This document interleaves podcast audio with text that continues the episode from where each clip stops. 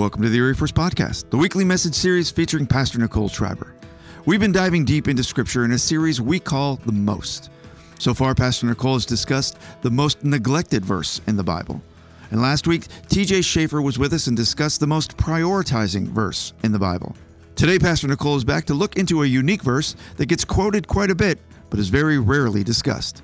And it gets quoted because it happens to be the shortest verse in the Bible.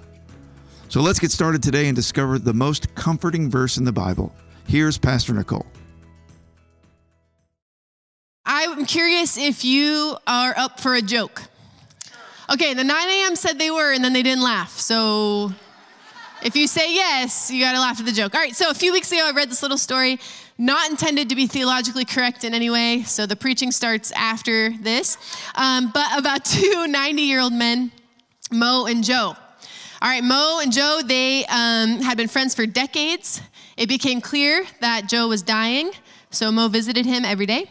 And one day, Mo says, Joe, we both loved baseball all our lives. We played minor league ball together for so many years. Please do me one favor. When you get to heaven, somehow let me know if there's baseball there. Like, do I have something to look forward to? And so, shortly after, Joe passes on into heaven. And at midnight, a couple nights later, Mo is awakened from a sound sleep and hears this voice calling out to him Mo, Mo. Mo wakes up suddenly. Who is it? Who's calling my name? Mo, it's me, Joe. I'm in heaven. And I have some really good news and a little bit of bad news. And uh, Mo says, All right, well, tell me the good news first. And the, the good news, Joe says, is that there is baseball in heaven. Better yet, all of our old buddies who died are here before us. Uh, better than that, we're all young again. Better still, it's springtime all the time. There's no rain, there's no snow. And best of all, we can play baseball all we want and never get tired. And Mo said, That's fantastic. It's beyond my wildest dreams. What's the bad news? And Joe said, You're pitching on Thursday. Good job. I'll tell you guys jokes more if you laugh like that. All right. So, we're in the middle of this series called The Most. And we are zeroing in on some really specific verses in Scripture. Some of them may be familiar to you. Uh, we're looking at the context surrounding these verses. And uh, hopefully, the first week you received a group of Scripture cards. They look like this. If you didn't get one, there are some out in the lobby. You can get one on your way out. Uh, but this is a pack of scripture cards of all the scriptures we're talking about during this series. And I want to challenge you to memorize them, uh, put them in your car, your purse, the bathroom, whatever you got to do, wherever you do your reading. Uh, read them everywhere. Let God's word seep into your heart. In the back of the packet, there are some blank cards. My hope is that the Lord would bring to you even another scripture out of as you read the word um, where you can um, actually add to this as well as god is speaking to you. So today's verse i titled the most comforting verse and this verse is also one of the shortest verses in the scripture and it's just two words so i want to read it together from john 11 35 so are you ready? Here it is. We can memorize this together as well all in the same time so let's read it together. One, two, three, ready? Jesus wept.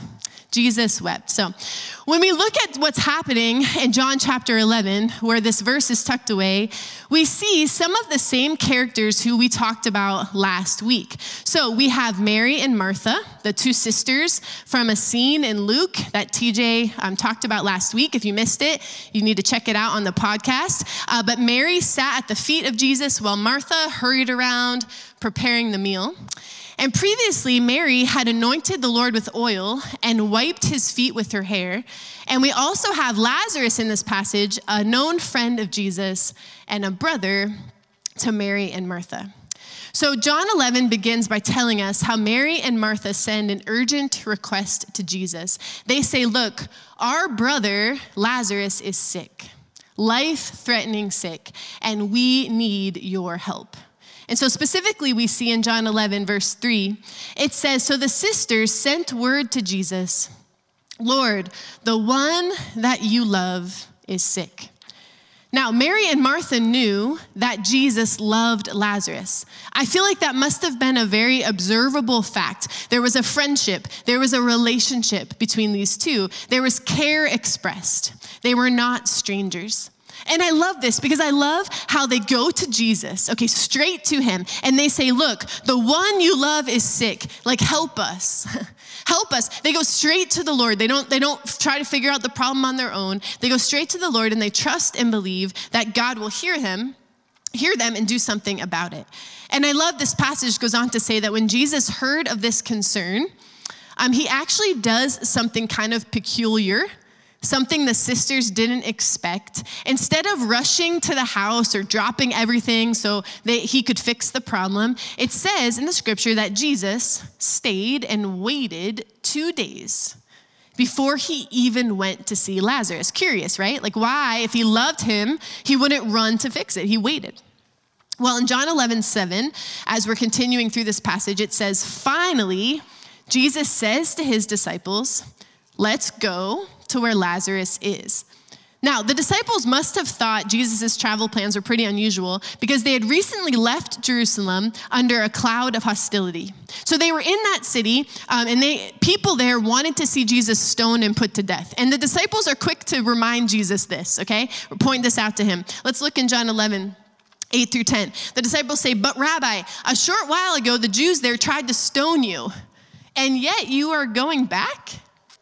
And I love this. Jesus answers in a riddle. this is what Jesus does. Are there not 12 hours of daylight? Anyone who walks in the daytime will not stumble, for they see by the world's light. It is when a person walks at night that they stumble, for they have no light. And so Jesus replies with a proverb, a proverb about timeliness, a proverb about God's sovereignty, a proverb about light. And what Jesus is saying is look, listen, I am in tune with the times and the seasons of my Father's plan. In fact, by saying this, he's actually answering probably the question they were not asking of is, why are we waiting? Like Lazarus needs us. Why are we waiting? And Jesus is answering, listen, I am in tune with the times and the seasons of my Father's plan. There are 12 hours of day and 12 hours of night, and you can't change that. You can't author God. In fact, last I checked, He is the only one who can delegate the day and the night. And if God wants to change it, He can, but you have no control over that as hard as you try. The truth is, the disciples were worried about what awaited them in Jerusalem, but nothing could harm Jesus until the appropriate time the Father appointed. And Jesus is asking these men, listen, do you know who really is in control here? Like, nobody can touch the number of days in your life. God is in charge of that. Amen. Nobody can touch the number of days of your life. God is the only one. There are 12 hours of daylight and 12 hours of nighttime. God is in charge of all of that. How many of you often have to have these conversations with the Lord? I know I do, where God has to remind me, hey, hey, hey, good try, but I'm in control here. Like, like, love you, but knock it off. Quit trying to make something happen that I had destined to happen in a time that I have decided because there's 12 hours a day and 12 hours a night, and I know all those days and I know all of those minutes. And so Jesus references uh, in this passage too a person that should walk in the daytime, which kind of sounds okay, that seems a little obvious, but what he's saying is that light helps you see things. Light helps you th- see things. It's especially valuable in helping you to find your way past obstacles that would otherwise be hidden from your sight. So here's the point the disciples are traveling with the one who is the light of the world. They don't have to worry about obstacles. In fact, they don't have to worry about anything. Anything. As I read this passage in before we even get to the, the center of, of the study that we're on, I felt the Lord stop me in this moment and remind me of this and, and remind me and remind you that, listen, we have the same assurance. That if you are walking in the light of His Word and you are walking with the Holy Spirit, you have no need to fear. He delegates the day and the night, and He certainly has His eye on you. Listen, God is in charge and He is orchestrating perfectly things in His grand design. So turn to the person next to you and say, God's in charge, you're not. In case you didn't hear what she just said. okay, so as we keep reading through John 11, um, Jesus says, Listen, okay, now it's time uh, God told me it's time to go. We're going to go to where Lazarus is because he fell asleep and I need to wake him up.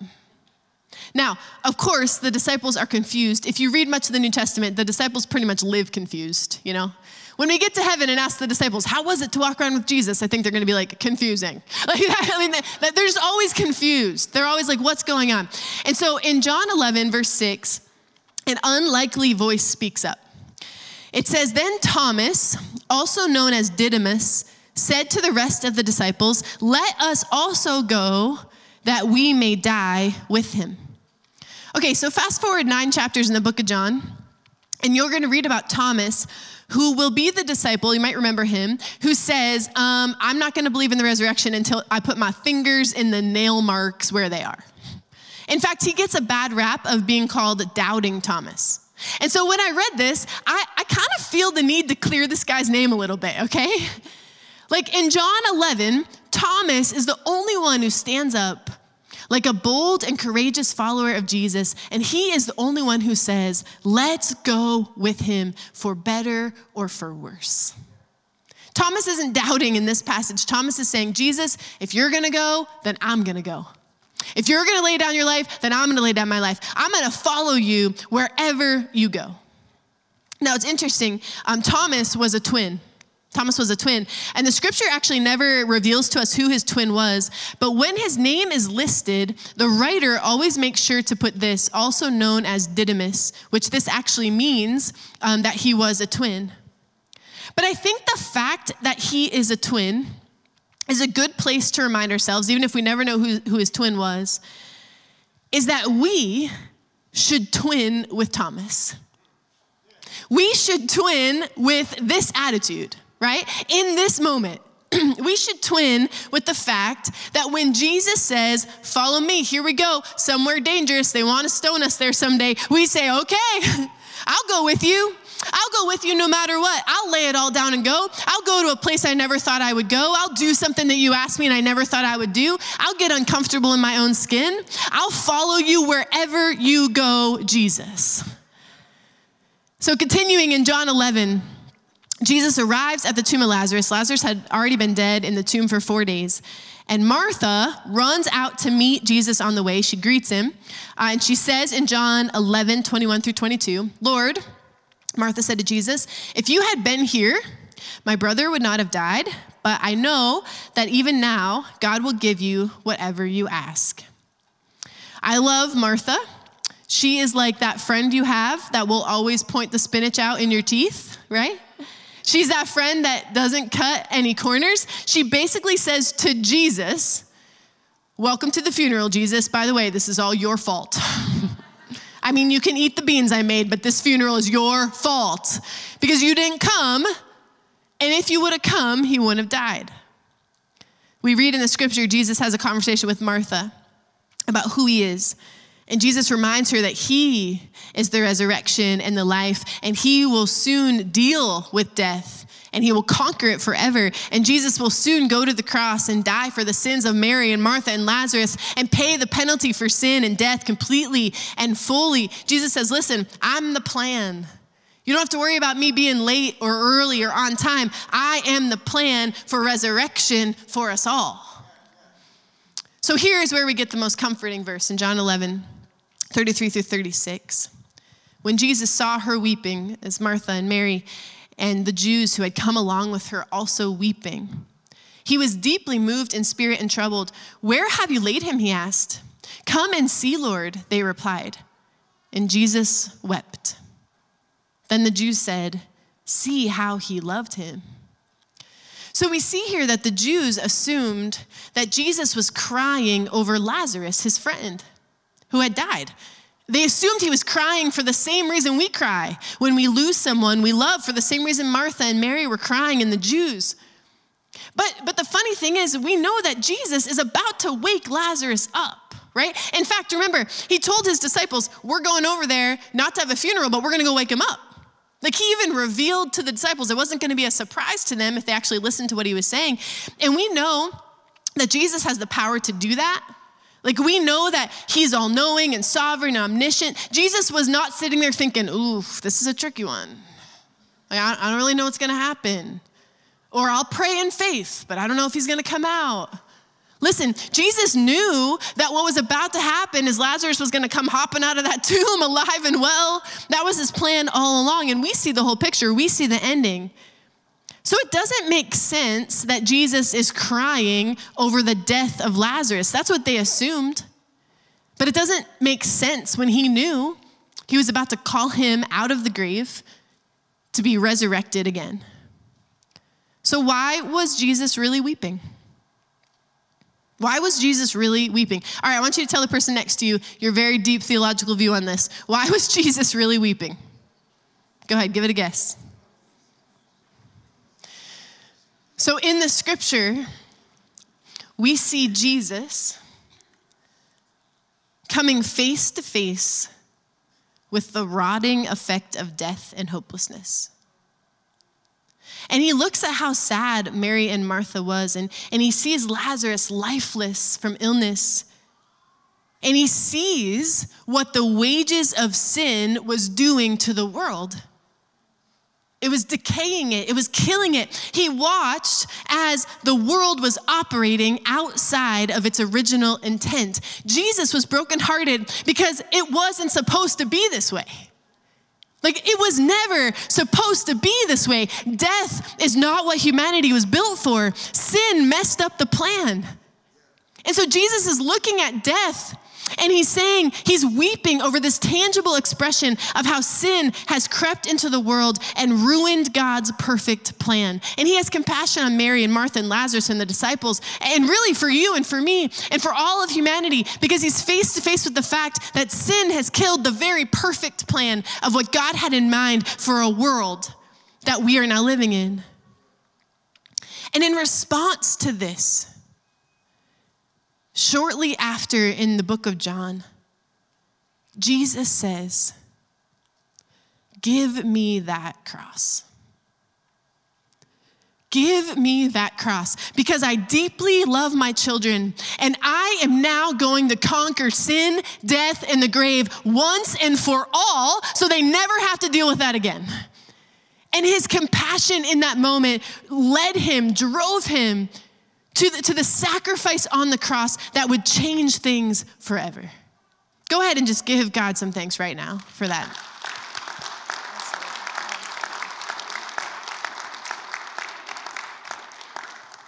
So, what can we learn from Jesus' tears? First, Jesus' tears are a promise, they're a pledge.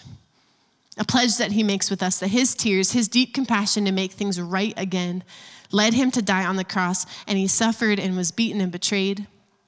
He gave his very life for us.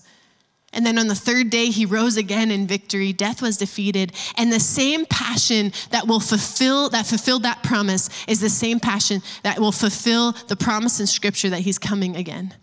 Revelation 1 7 through 8 tells us this Look, he is coming with the clouds, and every eye will see him, even those who pierced him, and all peoples on earth will mourn because of him so shall it be. Amen. I am the Alpha and the Omega, says the Lord God, who is, who is and who was and who is to come, the Almighty.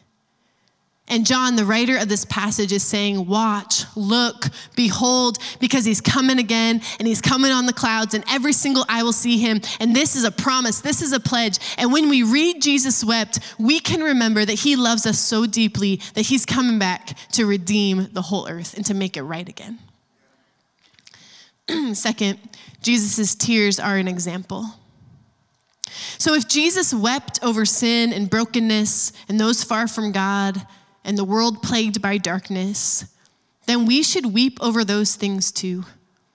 Our hearts should break at the way the world is. As followers of Jesus, we cannot ignore the pain of the world around us. We cannot isolate ourselves, plug our ears, close our, uh, close our eyes, come into this building, like pretend everything's just fine if we just don't, don't associate with the rest of the world. You know, everything's broken out there, but as long as we're in here singing the songs we like, everything will be fine. Jesus is saying, Look, I wept for others. I walked straight into their darkness and straight into their pain, and I wept for them. And Romans 12 is giving Christ followers instructions on how to engage with the people around them. And it says in Romans 12, verses 14 through 15 Bless those who persecute you, bless and do not curse them. Rejoice with those who rejoice. And read this last part with me weep with those who weep. He says, Look, you have to get into the mess. We have to live set apart and holy, but deeply into the hurt and the pain and the mess of the world around us if we want to be like Jesus. I think it's so noteworthy to recognize that Jesus wept, but he was deeply moved internally, but it didn't stop there. He then did something about it. Like it doesn't say Jesus wept and then he went about his daily business. Like he had a lot on his to do list. It didn't say Jesus wept and then he laid in bed and binged Netflix and ate Cheetos to numb the pain. And he felt really, really bad for those people. It said that Jesus wept and then he showed up, right? He went to the tomb and he rolled away the stone and he said, Lazarus, come out. And when Lazarus struggled to come out, he said, Loose him and let him go. Jesus said, Do something. I'm going to do something. It's not enough to have pity for those who are sick or have a burden for kids or to be sorry for people who are far from God. We have to do something with the tears that are coming out of our eyes. Jesus wept and then he did something. And that's why, like Pastor Danielle said, we're having this special event today about human trafficking. Look, we are heartbroken. We weep with those who are victims of this terrible crime. And listen, we don't just weep with them, we want to do something about it. And I want to just encourage you to go to the workshops this afternoon, but, but make sure you're here tonight at six o'clock so we can worship and pray and give and talk about how we can do something with the tears that we have for the people that are that are victimized by this terrible thing. Here's the last one that I'll end with today is that Jesus' tears are a comfort. You know, this is the most comforting verse in the Bible. Why I labeled it that is because we can be confident that Jesus gets us. That Jesus gets us, that Jesus knows how we feel that he became fully man so he could understand what we feel, what it's like, and what we deal with as humans. I love Hebrews 4:15. It says, For we do not have a high priest who is unable to empathize with our weakness, but we have one who has been tempted in every way, just as we are, yet he did not sin. You know, Jesus understands our tears, and because of that, he can wipe every single one of them away. Because of that, we can go to Him with every care and every ache and every pain and every heartbreak. He wants to hear from us, He wants to help us through the pains we experience. No one else might understand, but He understands. Everyone else might think it's stupid, but He doesn't think it's stupid. I am so thankful, I'm so grateful for a God that gets us. a God that we can go to with everything that we have, just as we are, and say, Lord, this is how I feel. And God says, Oh, I weep with you. I weep with you. And I don't just stop there, I'm gonna do something about it. The most comforting verse in the scripture also is Jesus wept because he wept, he did weep, but Jesus isn't weeping anymore. Death has no dominion anymore. In fact, he's done away with weeping altogether. And when we get to heaven, we're going to be done weeping too. And I love that promise of heaven. I love in Revelation 21 that I believe so much connects to this passage in John 11 because it says, Listen, he will wipe every tear from their eyes. There will be no more death or mourning or crying or weeping or pain, for the old order of things has passed away. Heaven doesn't have a hospital. Doesn't have funerals. Heaven doesn't have discouragement or pain or grief or loss or bad days. Jesus wept, but his weeping is over.